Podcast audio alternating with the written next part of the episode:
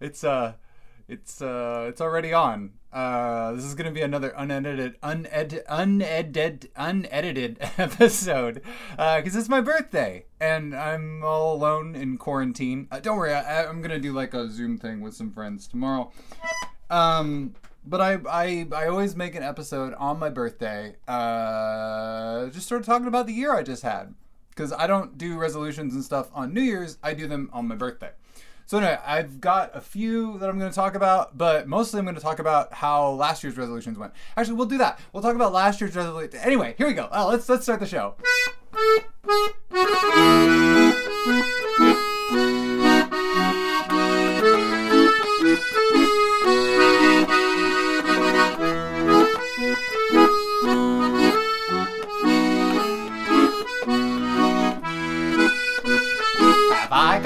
A show for you? I've no idea what I'll do. Welcome, my friends, to this artsy tableau. Have I got a show for you?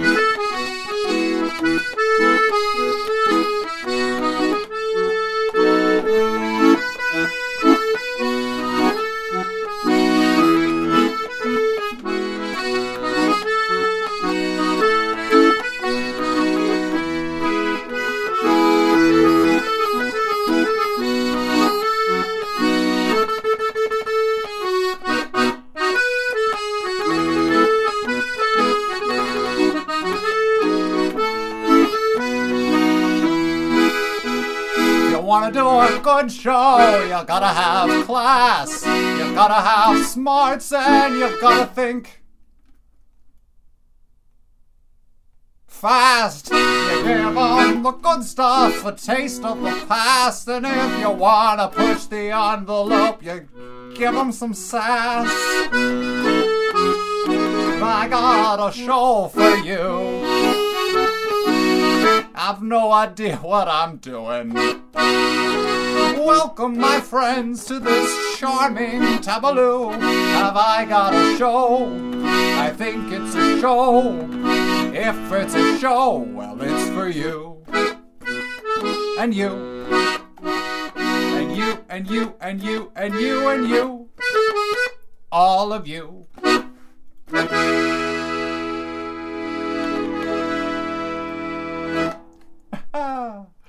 Oh my goodness. Uh, welcome to Strangely and Friends, the podcast, everyone. My name is Strangely. This is the podcast. And if you're listening, that makes you one of the friends.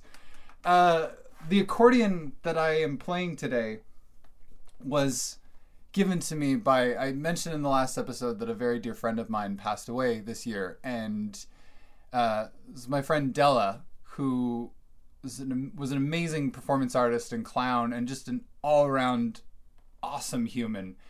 And she left me her accordion in her will. And the only instructions were that I make sure I play it a bunch or that I get it into the hands of someone else who will play it a bunch. So I thought I would play it uh, t- for today's episode. And uh, yeah, it's it's working out pretty well so far. It's it's gonna need a, a little bit of some some sort of deep accordion work. Some of the buttons don't work, but I'm sort of playing around it. So I hope it's it doesn't sound too bad for you folks out there in podcast land. I am I'm so excited. It it is literally my birthday today as I'm recording this right now, and uh, I'm gonna do two things. I'm gonna talk about my uh, resolutions for last year, and then I have the list of all the books that I've read this year, and I'm just gonna read through the list in order and say a little something about each book. And you know, um, if that's if that's not your jam, you can you can go ahead and give this episode a miss. But I think it's gonna take a while because I have read uh, a lot of books this year. Uh, I've actually read over 120 books. That's that's a lot of books. Uh, so yeah, let's start the show. Uh, I, yeah, this is another one of the sort of off the cuff ones, but uh, I have a I have a I do have one of my classic segments prepared for today, and uh, yeah.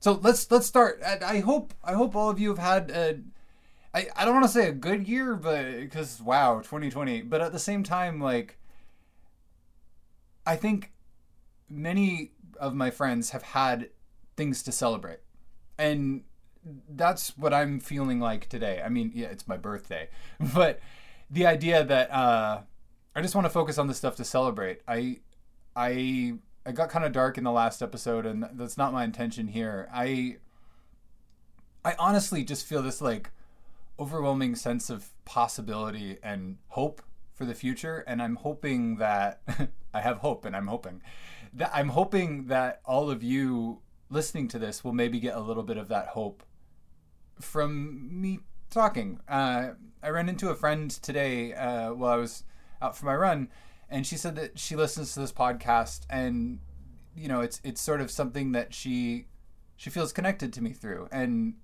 you know, that's that's the hope is that even though this is sort of a one way thing where I'm speaking out of the podcast and you're listening in your earbuds or over your car stereo or uh, you know, sort of that little Bluetooth speaker that you keep by your desk, Tina.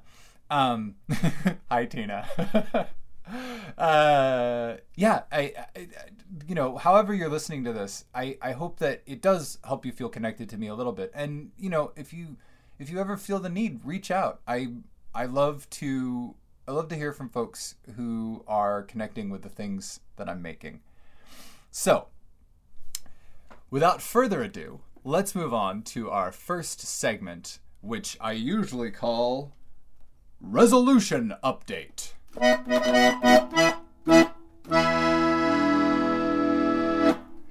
So, on my birthday last year, I announced uh, six New Year's resolutions.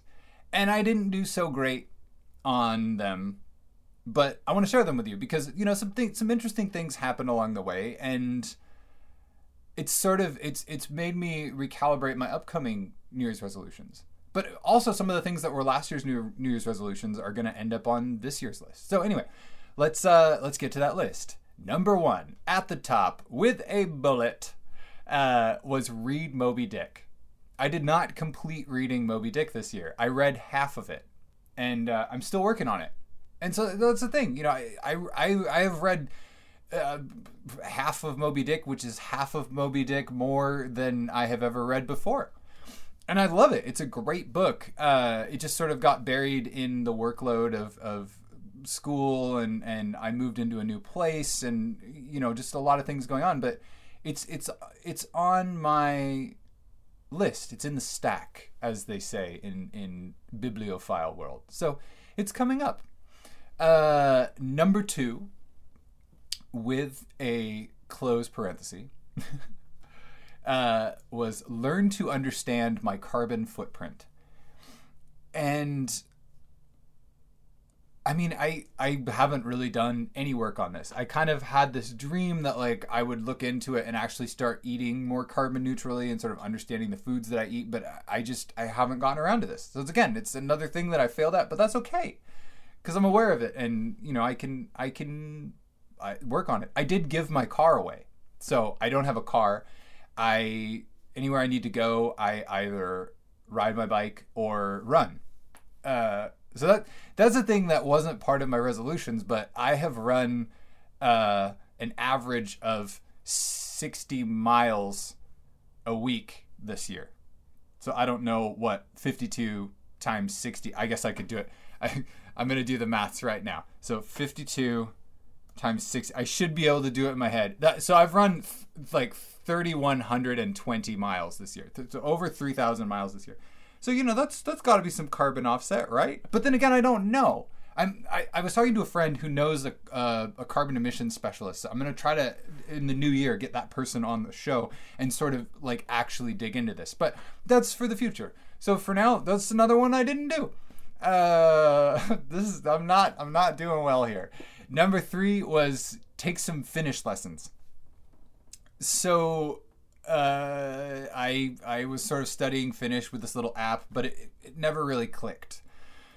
Um, that being said, now that I'm looking at going to grad school, I'm thinking about taking Finnish classes because if I go to grad school as a historian, I have to study a, uh, a non English language for at least two years. Uh, and get like basic proficiency. And since some of the grad school work I want to do is going to be in history, I figure I could take Finnish lessons there. Um, I mean, I did learn like bus. The word for bus is bussi, and um, you know, uh, I learned a few words. So you know, kiitos, thank you. Anyway, uh, number four, quit streaming stuff. Wow. what a bad year to decide to quit watching streaming content. Uh, totally failed at that one. You know, uh, if you were, you've been following this podcast this year, you know that I uh, didn't do so well at that. But uh, you know, I think I'm gonna try again. I I don't have super reliable internet here in my house. Uh, so yeah, we'll see. I, it's it's the cool thing about making a resolution and then failing is you can kind of look back on why you failed and sort of decide if you really want to do that thing or not. You know, a, a friend of mine read this book about how to quit smoking years ago, and I, I never read the book, but the book essentially was like by like page 10 it was like you have sat and read for at least 15 minutes which means you're willing to give at least 15 minutes of your time to quitting which means you actually do want to quit so you've basically already quit and it, that's kind of how i feel about like you know just admitting that i failed trying to do something kind of acknowledges that there was a desire and then i can sort of look at well why did i fail did i why did i procrastinate or not uh you know, I saw something online and it was like, have two projects you really care about. That way you can procrastinate on each one by working on the other one. And genuinely, that is something that I pulled off this year. I I actually did that con on myself, and uh, I'll talk about that in a little bit.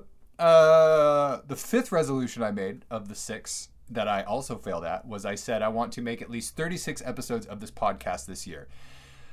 I don't know how many I've made counting this one off the top of my head, but it's got to be something like 14 or 15.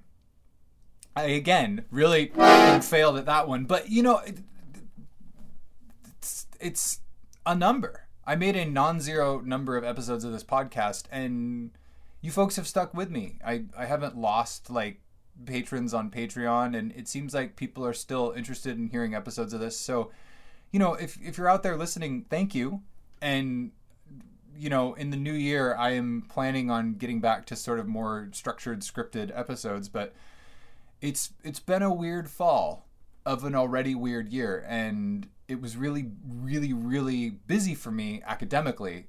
Which again, I, I keep saying I'll talk about that in a minute. I guess on the last episode, I read some of my research on Samuel Pepys. Uh, but yeah, I I guess I, will tell you right now. I over this past uh, three months, I've produced almost 60 pages of researched, footnoted, um, like peer reviewable. So it's like uh, I've produced these like two large academic papers, and both of my professors think I should I should work on getting them published. Like there'll be a lot of rewrites and a lot of sort of finessing of my material, but both of my professors were like, "You have noticed something in these two fields of historical research that more writing should happen about," which is like really exciting. Like, I don't mean to, to toot my own horn. It's not a very big horn, but like, it is. It is. It's nice, you know. So much of what I do is in the, the artistic side of things, and like, you don't, you know, th- there's not like a. There's often a very intangible measures of success for sort of being a, a accordion playing wacko and to have someone who's like really really good at a very specific thing be like you are also good at this specific thing it's it makes me feel good. It, it, it, in spite of the fact that i have completely failed at five out of six of my new year's resolutions. So what was i doing with all of my time? Well Back in June, I said uh, on resolution number six, read 52 books. So that's one a week. Back in June, I said, at the time of this writing, I have completed 52 books. We can cross that off the list. Maybe I can make it to 104. I'll keep you posted. So, what was I doing with the rest of my time? I was reading King books. How many books you'd like to know? This year, I have read 121 books.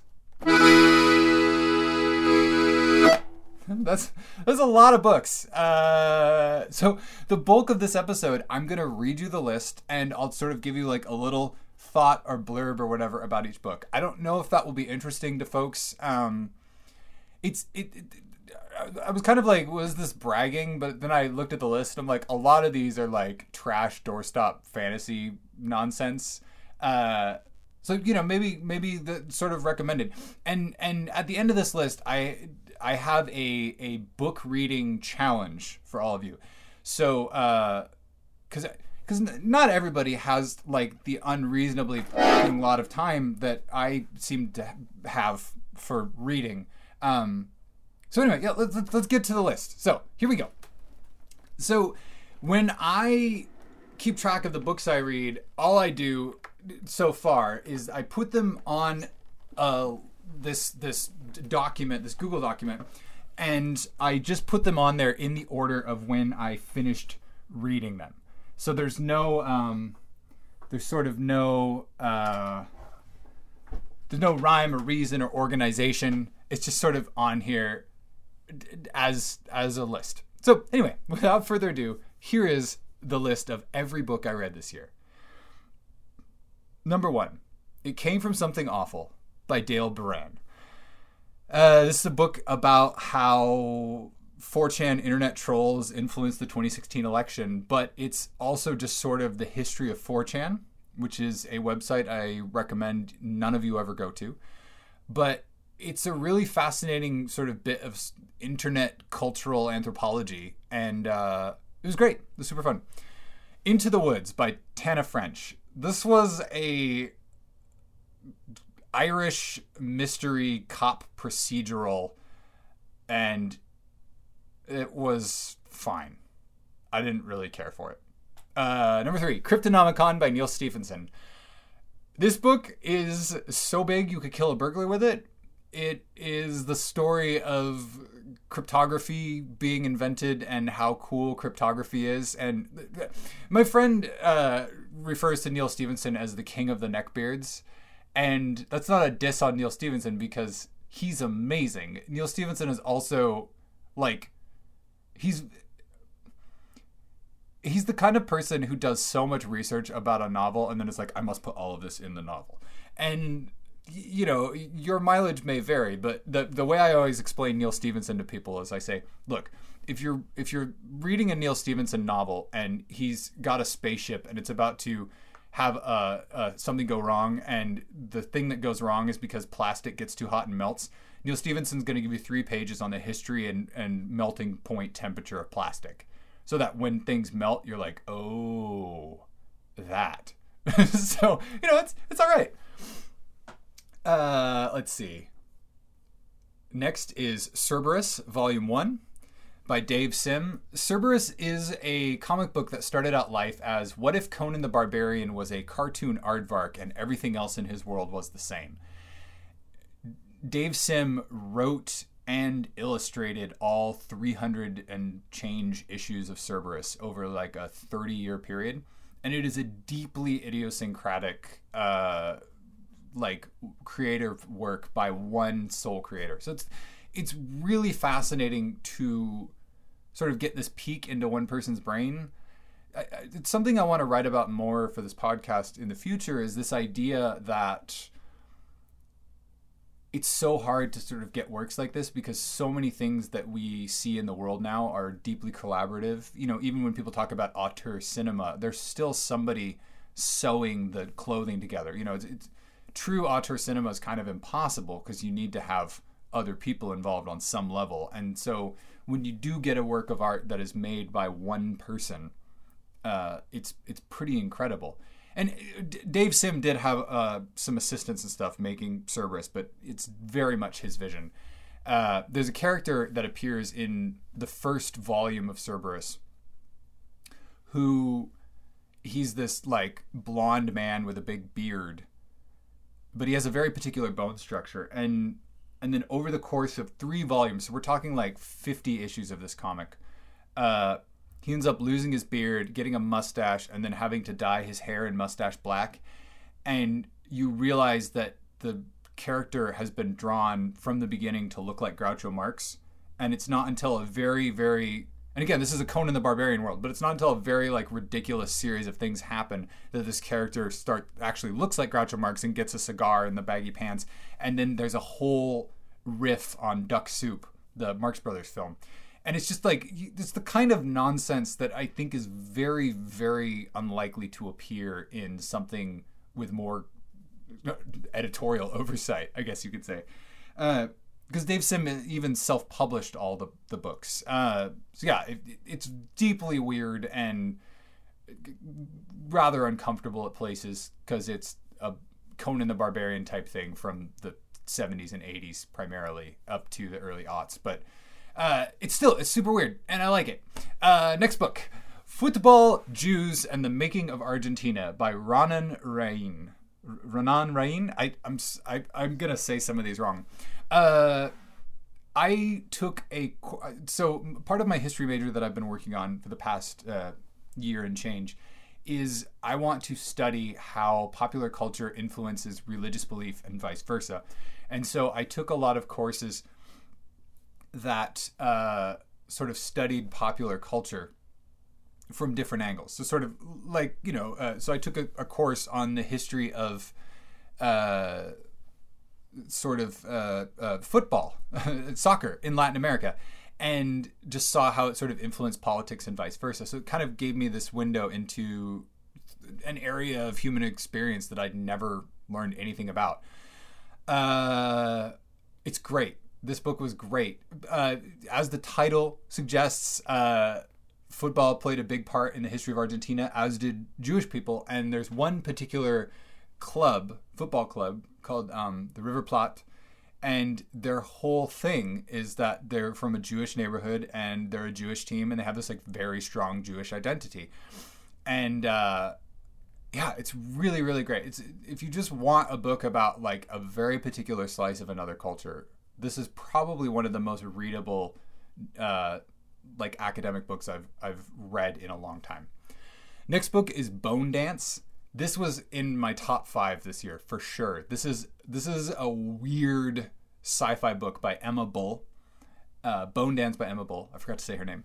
Uh, it's sort of a combination of post-apocalyptic, like like picture picture Tank Girl meets. Oh man. I, uh, like Tank Girl meets Buffy, but like that's underselling it. It's it's just a really great book, and the the author pulls off an amazing hat trick. Like the author totally pulled the rug out from under me halfway through, and I didn't see it coming, and I loved it. Uh, this is on my list of things to reread this coming year. So Bone Dance by Emma Bull, check it out. She's a she's a wonderful author.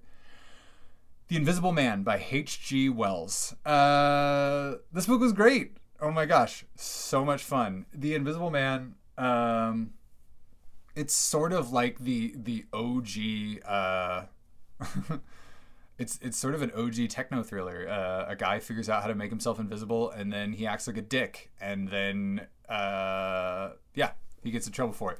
If you haven't read any H.G. Wells, like do it. Uh, it's his stuff is super fun and he's writing techno thrillers in the the the, the second half of the 1800s, and it, it's like he's obsessed with what he thinks his age's technology is capable of.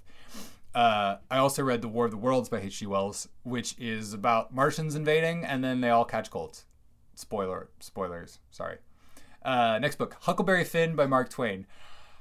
I've never read that uh, until this year, and it was so funny. Like I had no idea how funny the book is, and you know, I, I know that there there is always some sort of mixed feelings that people have around some of the language that Twain uses, including um, there's a lot of usages of the N word, but I'm I personally and and again I I can't make this comment on behalf of any person of color or anything, and I don't ever want to be perceived as lecturing a person of color on their experience, but my understanding, and I, I'm totally willing to be contradicted in this, but my understanding of the book is that um, it's actually, as an artifact of its time, it's actually quite progressive because the character of Jim, uh, the the uh, the black man who goes on the run with Huck, uh, was he he seems like he's going to be a very stock sort of um,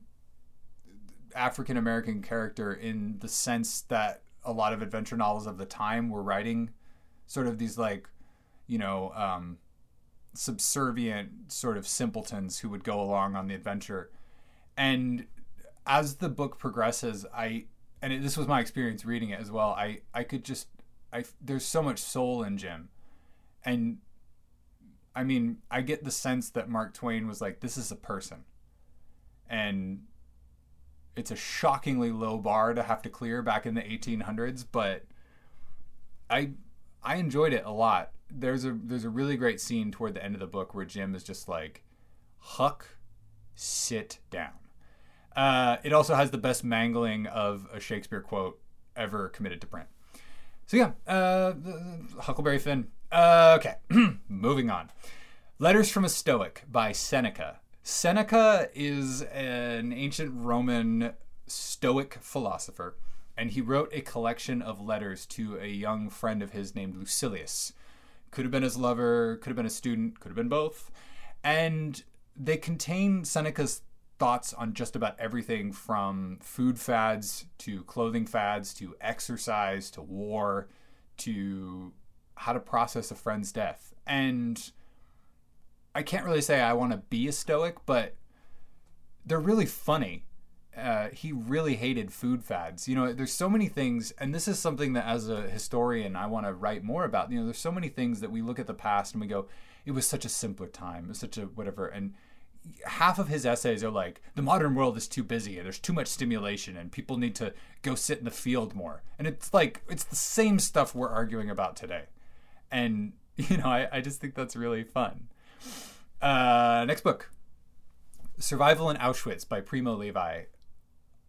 This was hands down one of the most poetic and beautiful books I've read this year. Uh, is you know very difficult subject matter, but Levi was a chemical engineer at a chemical plant before he ended up in Auschwitz, and my reading of it anyway is that he was sort of able to turn off of his feeling brain and just allow his analytical mind to process what was happening to him and sort of compartmentalize his experience so that when he came through it he was able to write about it. And and he was able to write about really beautiful things. I i read a, a, a memoir last year by uh, eugenia ginzburg and she was in the soviet gulags.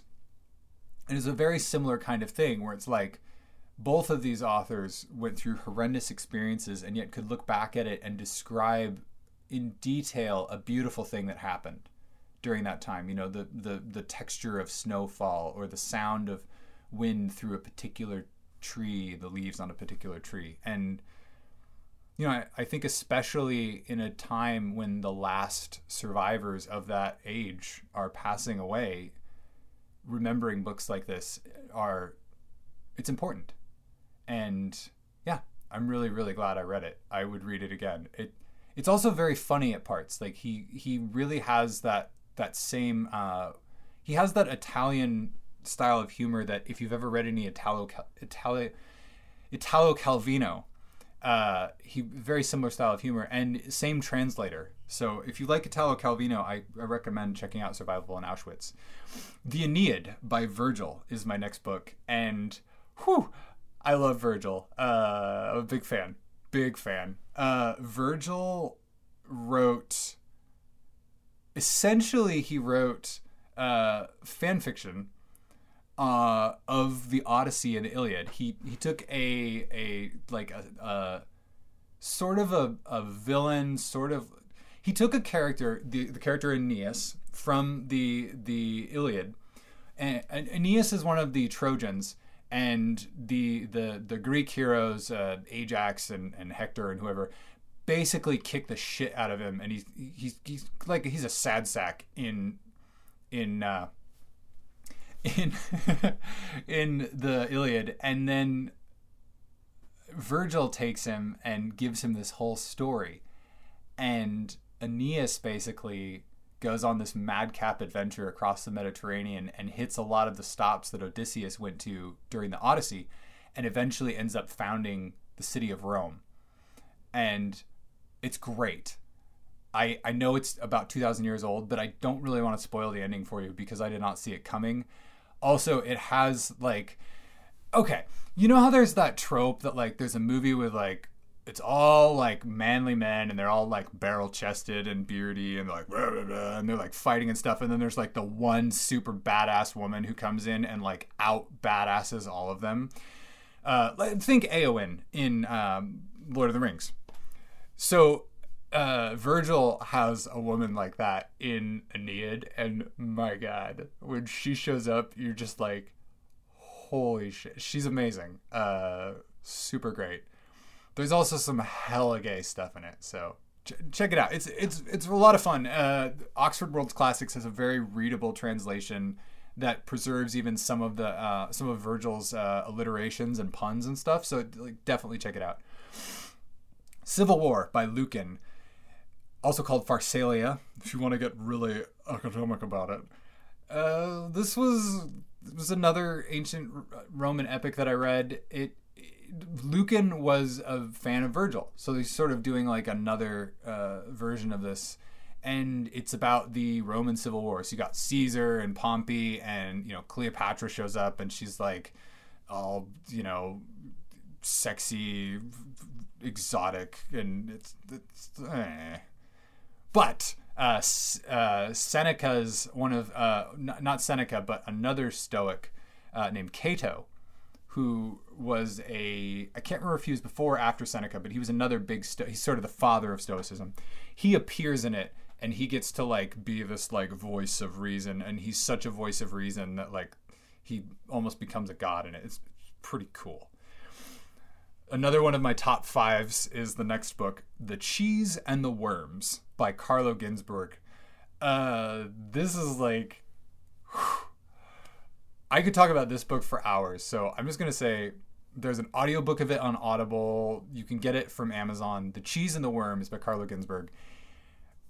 A man named Menocchio in Italy, like a thousand years ago or something like that, essentially came up with his whole own cosmology out of like no one really knows where this this guy's ideas came from and normally we wouldn't hear about a an, sort of an ordinary-ish person from that long ago but for for a variety of reasons this guy was literate and he wrote down all of his theology because he was trying to convince the inquisition not to execute him for being such a, a nutter and his theology is well it's called the cheese and the worms because you know, they thought that spontaneous generation was the thing where if you left cheese out, worms would appear in it because they didn't think that flies were laying eggs. They just thought moldy cheese made worms happen.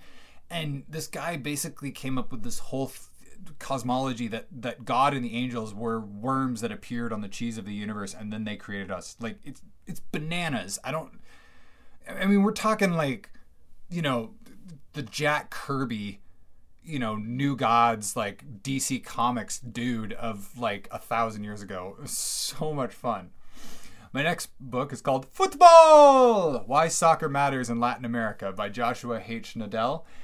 This was another book about uh, soccer that I read, and uh, it was much more focused on the political interaction. So there's a lot of stuff about some of the unrest in South America in the 20th century there's a whole chapter on uh, Peron in Argentina, and I definitely like the musical a lot less after reading it.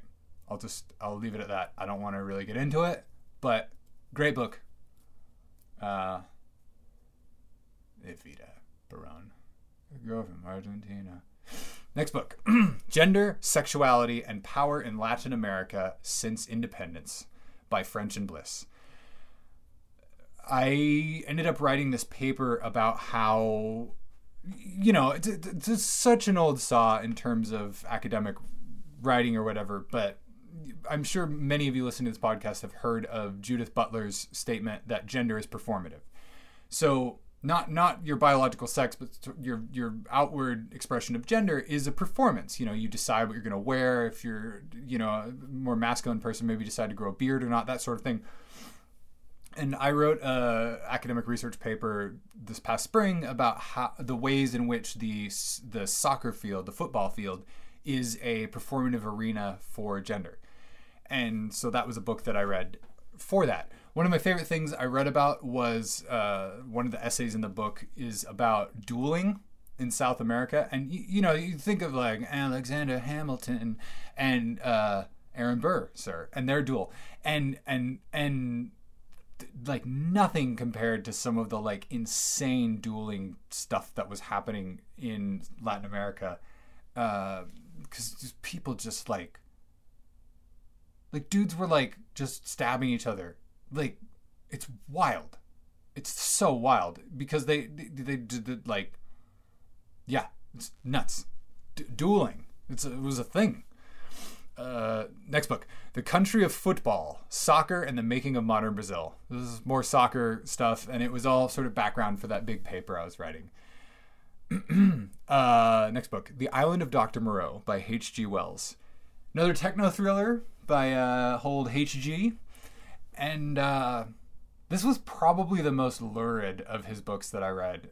It's it's very like I was surprised by the amount of body horror that was in a book from over a hundred years ago. You know, there's something that happens often when you read a book separated by time. It's like the metaphors don't quite track. You know, I mentioned reading Aeneid by Virgil, and in Aeneid, there's a death scene where these two young men die and all of the like the their wounds and the blood and everything coming out of them is described in these this beautiful flowery imagery like flowers and it, it doesn't really come across as horrific it's like very beautiful sort of like some of the stuff Zack Snyder will do with violence where it's sort of it's like it's beautifying it.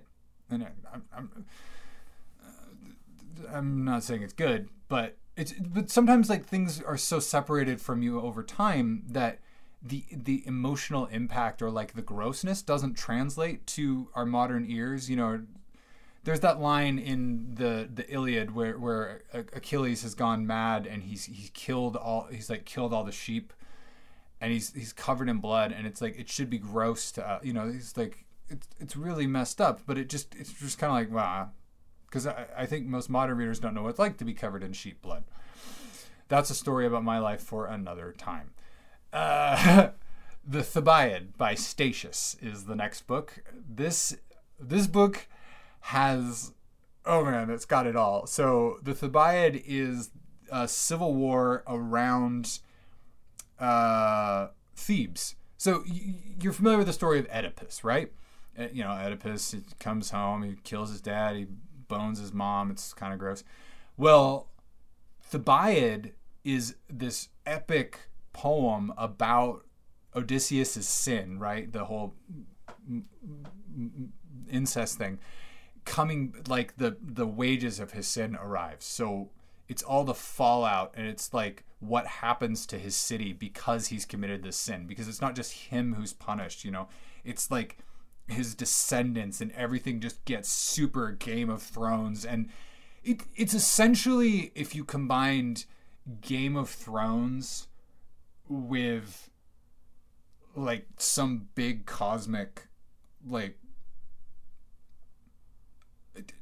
there, there's a scene where Zeus where there, there's a guy who's an atheist and he's literally looking at Zeus and Zeus, is like bow and the guy's like no, I don't believe in the gods. And he's saying this right to Zeus's face. And like Zeus hits him with a thunderbolt.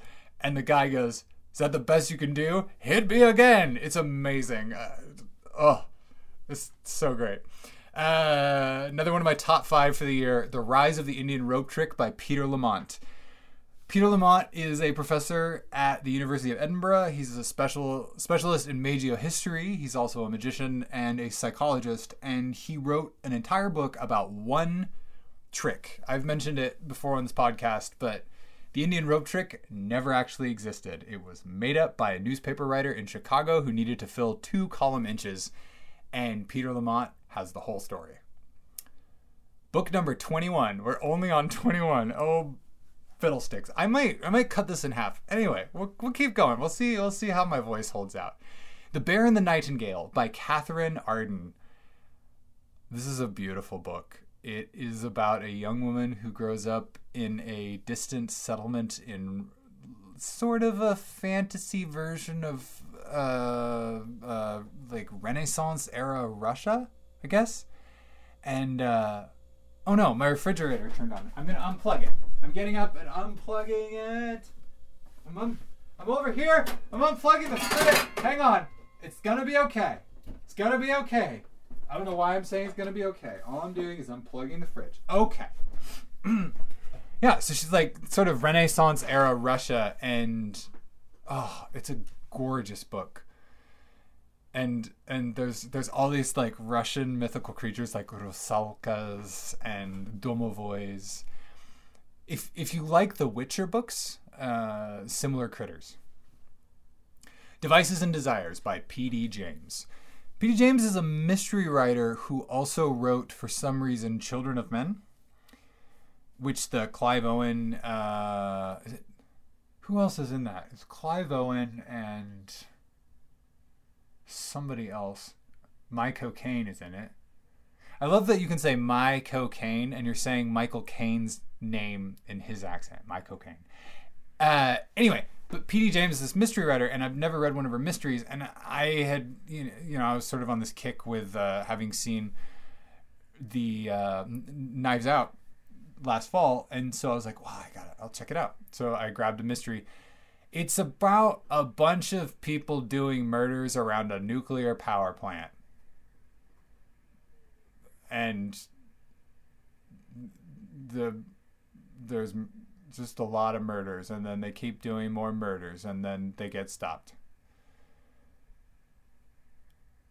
It's it's the the book is best. There's, there's there's like three sections that get really poetic where it's the the lead characters like looking at the sea and thinking about sort of his life and stuff and those sections are beautiful i didn't really like the rest of it i really did like all of the next book Nick the Greek, King of Gamblers by Cy Rice. The title is self explanatory. It's about Nick the Greek. If you've ever wanted to learn about Nick the Greek, uh, ask me about him sometime. I know a lot. I could tell you some stories. He was arguably one of the most successful gamblers of all time. We're talking like probably he probably won in the billions and lost it. You know, money flowed through him, but it was always flowing. Uh, the Bó Cúailnge uh, by Anonymous. This is an epic Irish poem. And uh, it's I've been telling people whenever I talk about it to people, I, I say it's Irish Hercules. I mean, you got dudes like throwing cows at each other, and then uh, there's a guy, a guy, like there's again, this is very it was very homoerotic, but like there's a lot of like everyone's name in this book has it like you you it's like spoilers. If you spoke the original Gaelic because there's one guy and his name is like spear ass. And then he dies when someone stabs him in the ass with a spear. Like uh, and my my favorite uh, uh, character in the book is uh, the, the the lead the lead character uh. His uh, his foster father is named Mac Cumhaill, and that name Mac Cumhaill literally translates to like powerful horse jizz. Can I say jizz on this podcast? Oh well, like horse semen, the the emissions of a horse. That's the guy's name, and everyone's like, he's a very potent man. And yeah, it's you know again the idea that we look at the past and we're like, well, you know, everybody was so classy. It really, the more really old historically important books I read, the more I realize that human beings have always been nasty little nasty little nasties. Speaking of which, the next book on the list, Vita Nuova by Dante Alighieri. This is such a weird book because it's a combination of ruminations on love, but also telling his own story of falling in love with a woman who may or may not be real. So it's sort of autobiographical by Dante, but he's developing concepts and ideas and even a character who ends up becoming the character Beatrice, that's the woman he falls in love with. She becomes an important character in his later Divine Commedia. Uh, which, speaking of which, that's the next book on the list. Uh, and I'm going to do all three of these together. So there's Divine Comedy Inferno, Divine Comedy Purgatorio, and Divine Comedy Paradiso, all by Dante Alighieri. And wow. I'll just say this reading these three books, this the Divine Comedy, it made me lose respect for almost every other fantasy writer in the last thousand years because they're all stealing from Dante everything. So many things that are just like basic tropes of fantasy, like at the edge of the field was a tower, taller than any tower you've ever seen, and there was an army of a million marching toward it, and then a great beam of power shot down from the sky and exploded the dragon's tail, and it died. Like Dante. They're all just cribbing from Dante. looking at you, Neil Gaiman this is great. If you can find a readable, you you got to get a readable, more modern translation to really get this, and uh, it's super great. I was so happy to read that, read through that this year. Next book, Ad- Adamnan's Life of Saint Columba. Uh, Adamnan, let's say Adamnan. This is a biography of an Irish saint, and it's really interesting because the whole book is trying to show that he is more powerful than all the local Irish druids because sort of this it's part of the, the wave of, of Catholics coming in and converting the Irish. And it's essentially really really uh uh like what's the word? I want to say ludicrous but that's not, not not the right word. It's lurid. It's very lurid like superhero comic booky pulp kind of stuff. He's a he's a saint, and all of his superpowers are like Jesus powers, and he all he does them all better. So it's like if Jesus rose again after three days, like Saint Columba would rise again after two days. You know, he he like he doesn't walk on water, bro runs on water. You know, it's like Jesus two Electric Boogaloo. It's really good. It's surprisingly readable. My my favorite miracle that he does is a peasant comes in and says, "Will you bless my knife?" and Saint Columba says, Saint Columba's busy writing in a in a book, you know, because writing was big for the monks back uh, in the the the 600s, whenever this was.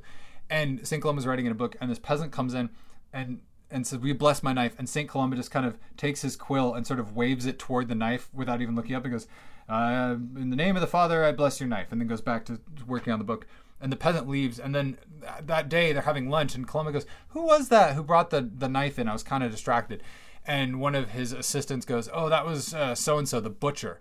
And Columba goes oh, the knife's going to be used for killing? No uh, wait God I take it back uh, Lord bless the knife but don't let it never let it harm flesh. And right at that moment the guy is trying to stab the the ox that he's killing and the knife just like sh- slides off and doesn't cut him. Uh, and so the guy comes back to Columba, and Columba's like, "Oh, I'm sorry, you know, I'm not allowed. I, I can't bless knives for that." And the peasant's like, "Oh," and so Columba gives him a new knife.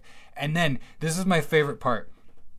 They take the peasant's knife and they melt it down, and then they apply a thin coating of the metal from the magic blessed knife to every axe and hoe and rake and everything in the monastery, because that metal won't be able to cut the flesh of a living thing. And so that's how they avoid uh, accidents with all of their axes for the rest of the time at that monastery. No one ever loses a toe while chopping wood.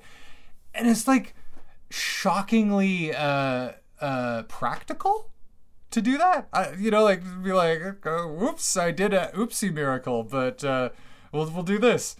it's pretty it's pretty good stuff. Uh, okay, I, I totally lost my place on the list. Ah, Confessions of Saint Patrick by Saint Patrick. I have mixed feelings about this dude just because I love Ireland and the little hints we get of Irish culture pre St. Patrick have some beautiful things in it.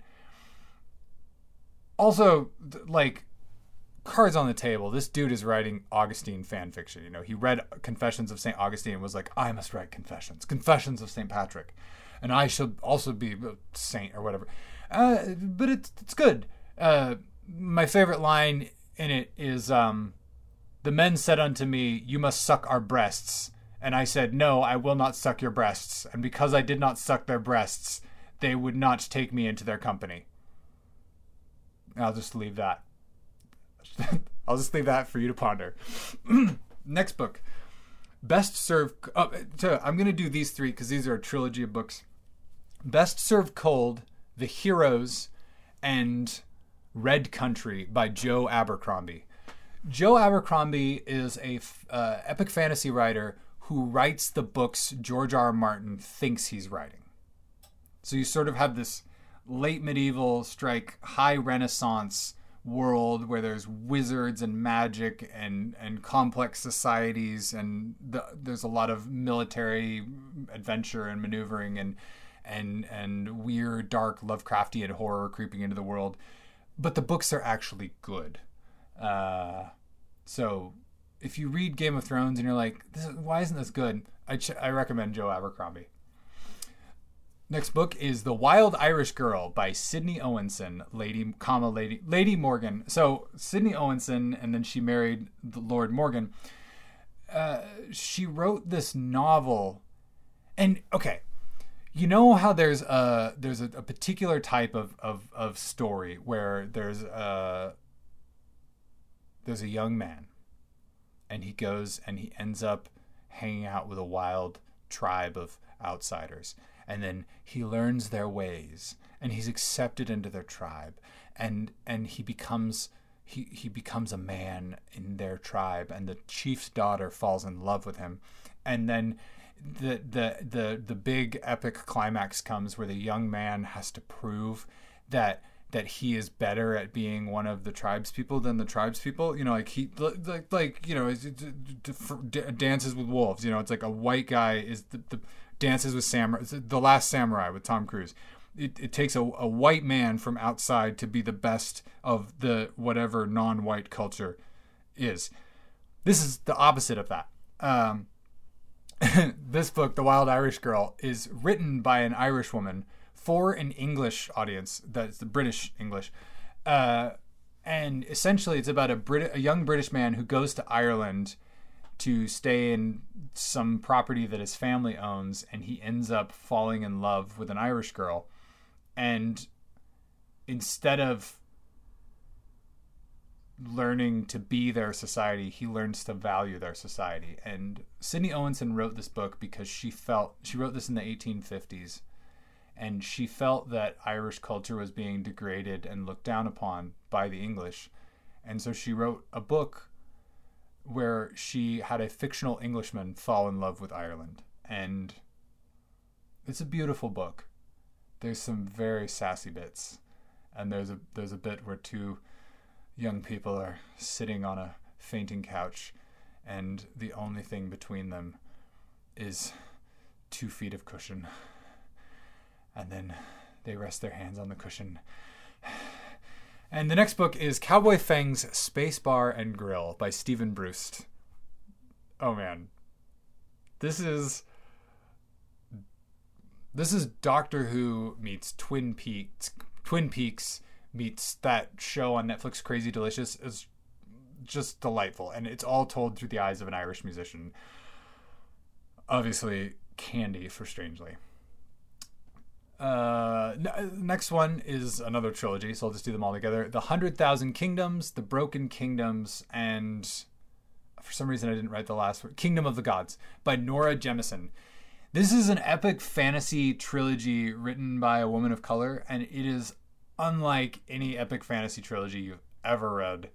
Whew. Just even the way she imagines cosmology and and fantasy tropes and everything like that. It's super cool. Uh, I had a blast with it. Another one of my top fives The Elements of Style by Strunk and White.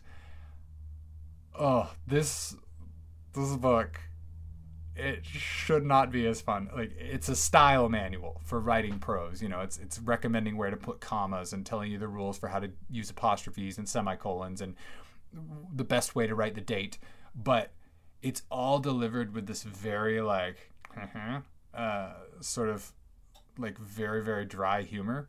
I mean, E.B. White is the one who wrote Charlotte's Web, so you know, and and Strunk was his English professor. So Strunk had a little book of rules, and then E.B. White uh, helped uh, make prepare the second edition, and I actually read the third edition. Um, I can't remember Strunk White and the third person, and she contributed all these hysterical sort of New Yorker cartoon style illustrations, and it's just so dry, and I was constantly laughing. Uh, great fun, great fun. The last, oh, okay, uh, again, I'll just give you all of these because this is a whole series. The Last Wish, Sword of Destiny, The Blood of Elves, A Time of Contempt. Um, I, I, I, I'm not seeing the whole all them. I read the Witcher series. It's all the Witcher books by Andrei Sapkowski, and they're they're great. Uh, they're in some points shockingly progressive for a fantasy series written in the 90s uh, and some points not. But one of the lead characters is named dandelion which is a name i'm quite partial to in humans. And they're a lot of fun. If you're looking for dark fantasy uh, i had a good time with them. And there's a whole passel of them so there you go Andrei Sapkowski. Uh, the Islandman by Thomas O'Crohan. The Islandman is. Oh.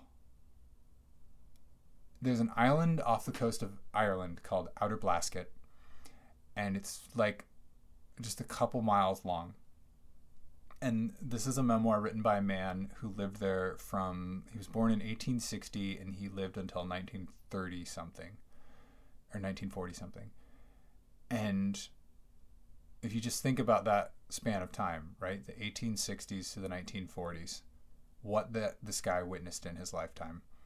The people in Outer Blasket spoke a dialect of Irish that is almost un- mutually unintelligible to Irish Gaelic, and he wrote this memoir of growing up there, and it's such a small place that, like, if someone comes to the island and they they bring a bottle of whiskey that's a story he remembers. And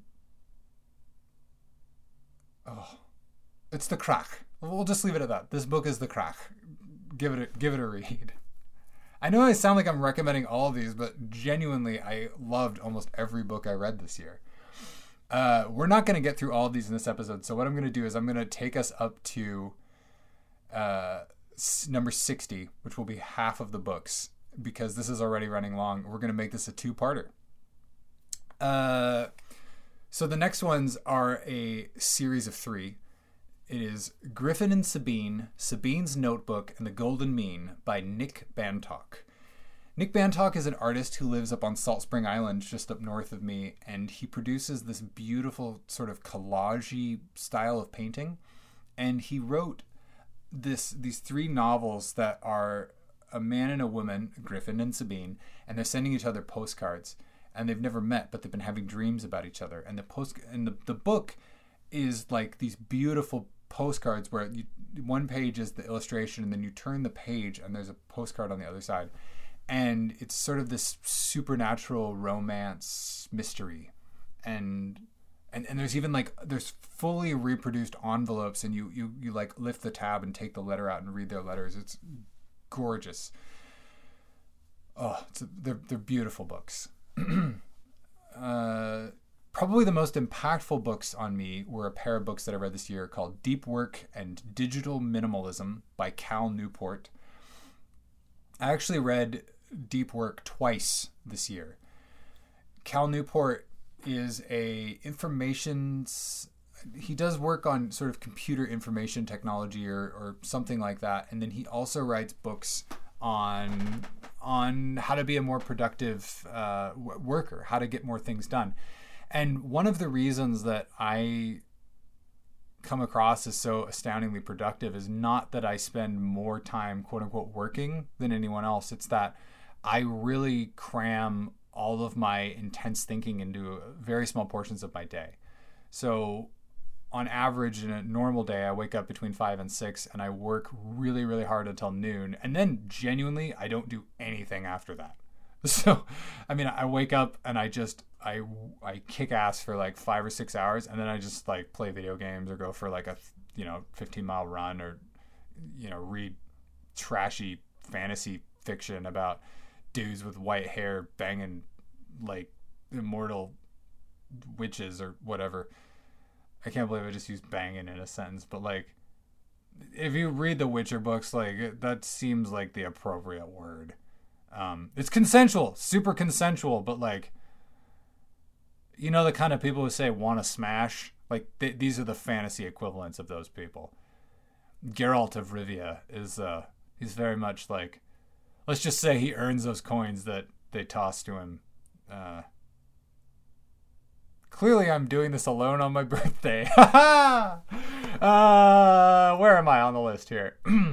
oh, so Cal Newport's book books are essentially saying they're saying that same thing and I, i've only intensified that sort of compartmentalization of my time to get things done after reading these books because the this the idea is if you can work without distraction for an hour that's going to be more productive than working for three or four hours with all the distractions so think email twitter your phone ringing uh, getting up to go to the bathroom any of that kind of stuff.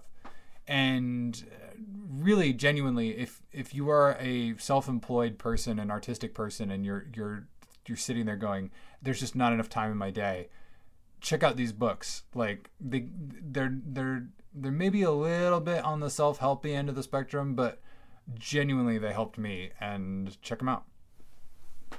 Dreams underfoot by Charles de Lint oh this is just so delightful Charles de Lint is a urban fantasy writer from sort of before urban fantasy was a, as big as it is now. And this is a book of short stories all about things happening in the, the town of Newford, and I want to live there. It's just great. How to Change Your Mind by Michael Pollan. This book's all about psychedelics and but it's it's about psychedelics from a, a, different perspective. Michael Pollan never did any psychedelics and until his like his 50s or his early 60s. I can't remember how old he is when he wrote the book. But he he tells the history of psychedelics and then his own experiences with deciding to try them. And I actually bought this book for my deeply conservative religious father, and he also really enjoyed it. You know, I, have never really wanted to, to, to do LSD, but after reading this book, I do. Speaking of weird trippiness, Cerebus is back uh, Cerebus Volume 2 High Society by Dave Sim. And, oh, like, it just gets so bananas. So I told you that this this series, you know, it starts what if Conan the Barbarian was a cartoon aardvark? But then it becomes like what if the cartoon aardvark eventually walked out of the Hyperborean lands and ended up in Renaissance you know, Europe and then we did a Marx Brothers Duck Soup riff for 30 issues. And then in the middle of that, he gets really drunk and goes into a weird dream state, and it gets all like Doctor Strange, like multiverse. That's essentially what happens in Cerebus Volume 2. It's a deeply idiosyncratic, weird piece of art. And I had a good time. Speaking of weird cosmic nonsense, the next couple books on the list are Original Sin, Thor and Loki by Jason Aaron, Original Sin by Jason Aaron, and Thor, God of Thunder Volume 4, The Last Days of Midgard by Jason Aaron. Uh, two years ago, I started a project. I wanted to read Jason Aaron's entire, I think it was a 10 year run writing Thor. Jason Aaron is the writer who gave us Lady Thor, which some of you may be aware, we're going to be getting a, a possibly getting a lady Thor because Thor is going to retire in the Marvel movies and we're going to get a woman Thor woman because like the, the power of Thor, you know the the worthy worthy to wield the hammer and everything. In the comics, uh, Thor's uh, you know love interest Jane Foster, the Natalie Portman character, she's dying of terminal cancer, and somehow she ends up getting the hammer.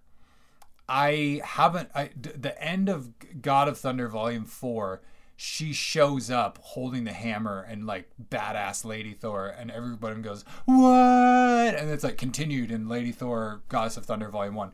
So I haven't read that yet, but I was just genuinely tickled. Also, Thor God of Thunder Volume 4 has old Thor because eventually it's. So, Jason Aaron, when he writes Thor, he has young Thor who's back in the past with the Vikings, modern Thor who's like hanging out with the Avengers and Tony Stark and all that, and future Thor in the distant future who's become the All Father. And he has one eye with the eye patch and he has the, the Thor Force, you know, the Odin Force. So, he's like, he's basically Odin. And all the other Asgardians are dead, and it's Thor alone, and Galactus shows up to eat Asgard. And Thor's like, no. And Thor and Galactus fight, and uh, Thor actually punches some of Galactus's teeth out. And for those of you who don't care about Marvel and are completely like, what is strangely ranting about? Uh, Galactus is a giant monster who's like the size of the Empire State Building, and Thor is like a little dude the size of a normal human, and they have a fight, and it's awesome. And I love, I love comics. Uh, where was I? The Art of Mad Max Fury Road by Abby Bernstein with George Miller. This book has just it's it's about the creative process of making that film, which was deeply a labor of love for so many people. Oh, uh, gorgeous, gorgeous book. Collapse by Jared Diamond.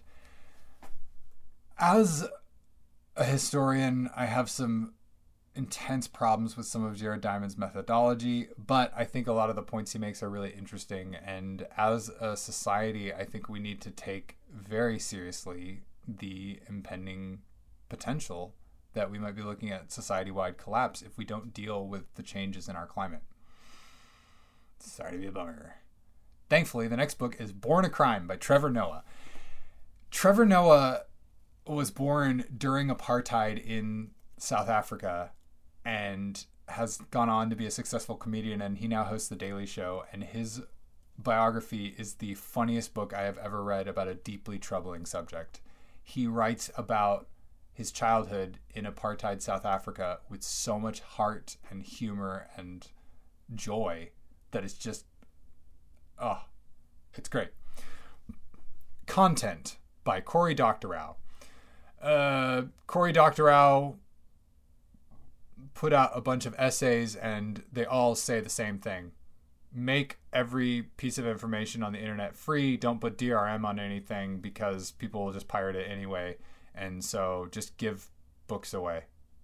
There, I saved you a read. That is literally the thesis of the entire book, and he says it a bunch of ways. Very persuasively, but that's basically all he's saying. Let's Pretend This Never Happened by Jenny Lawson a mostly true memoir. uh, Jenny Lawson, who you may have heard of as the blog, the bloggess, uh, wrote a memoir about her dad and how he was always bringing home wild animals for them to play with. That's a lot of fun. Little Brother by Cory Doctorow. Uh, if we didn't have DRM and we let all information on the internet be free, the Department of Homeland Security wouldn't get us. By Cory Doctorow. Packing for Mars by Mary Roach. Mary Roach writes these sort of uh, nonfiction books for lay people about tough scientific topics like uh, what happens to dead bodies after people pass away, how to get ready for space, and how seances work. Her stuff's great. Uh, I've actually spoken to some of the uh, academics who've done like the academic reviews of her work, and she's solid. So that's good. I think she's really funny, and she's also really good at tracking down stuff. So uh, in this book, she talks about how she heard a rumor that there was a there was a zero gravity porn that they'd made a porn in zero gravity somewhere and it existed and so she goes on a quest to find a zero gravity porn. And I won't tell you what happens, but if that sounds interesting to you, check it out. It's one of the wildest nonfiction books I read this year. which brings us that was that was the first 60 and we're already at well over an hour and i'm losing my voice so i think i'm gonna i'm gonna end this episode here and we're gonna say it's it's a it's a it's a like a to be continued sort of a cliffhanger kind of thing so uh i'm gonna i'm gonna do a little little accordion and play you out and yeah i uh i wasn't i wasn't expecting this to take so long but you know I'm really happy that I spent part of my birthday with you folks. Uh, Strangely and Friends, the podcast, is produced by me, Strangely, here in beautiful Bellingham, Washington, and it's made possible by all of you, my uh, amazing listeners. Just even if you're listening to this, I consider you a supporter. But if you are supporting me on Patreon, an extra special thank you to the folks out there in Patreon world because literally this podcast helps me feed myself and I really appreciate that. So thank you so much for listening, folks. This is a two-parter, and I'm going to record the next half of this uh, this weekend, and uh, we'll finish it next time. So I'll see you soon. Goodbye.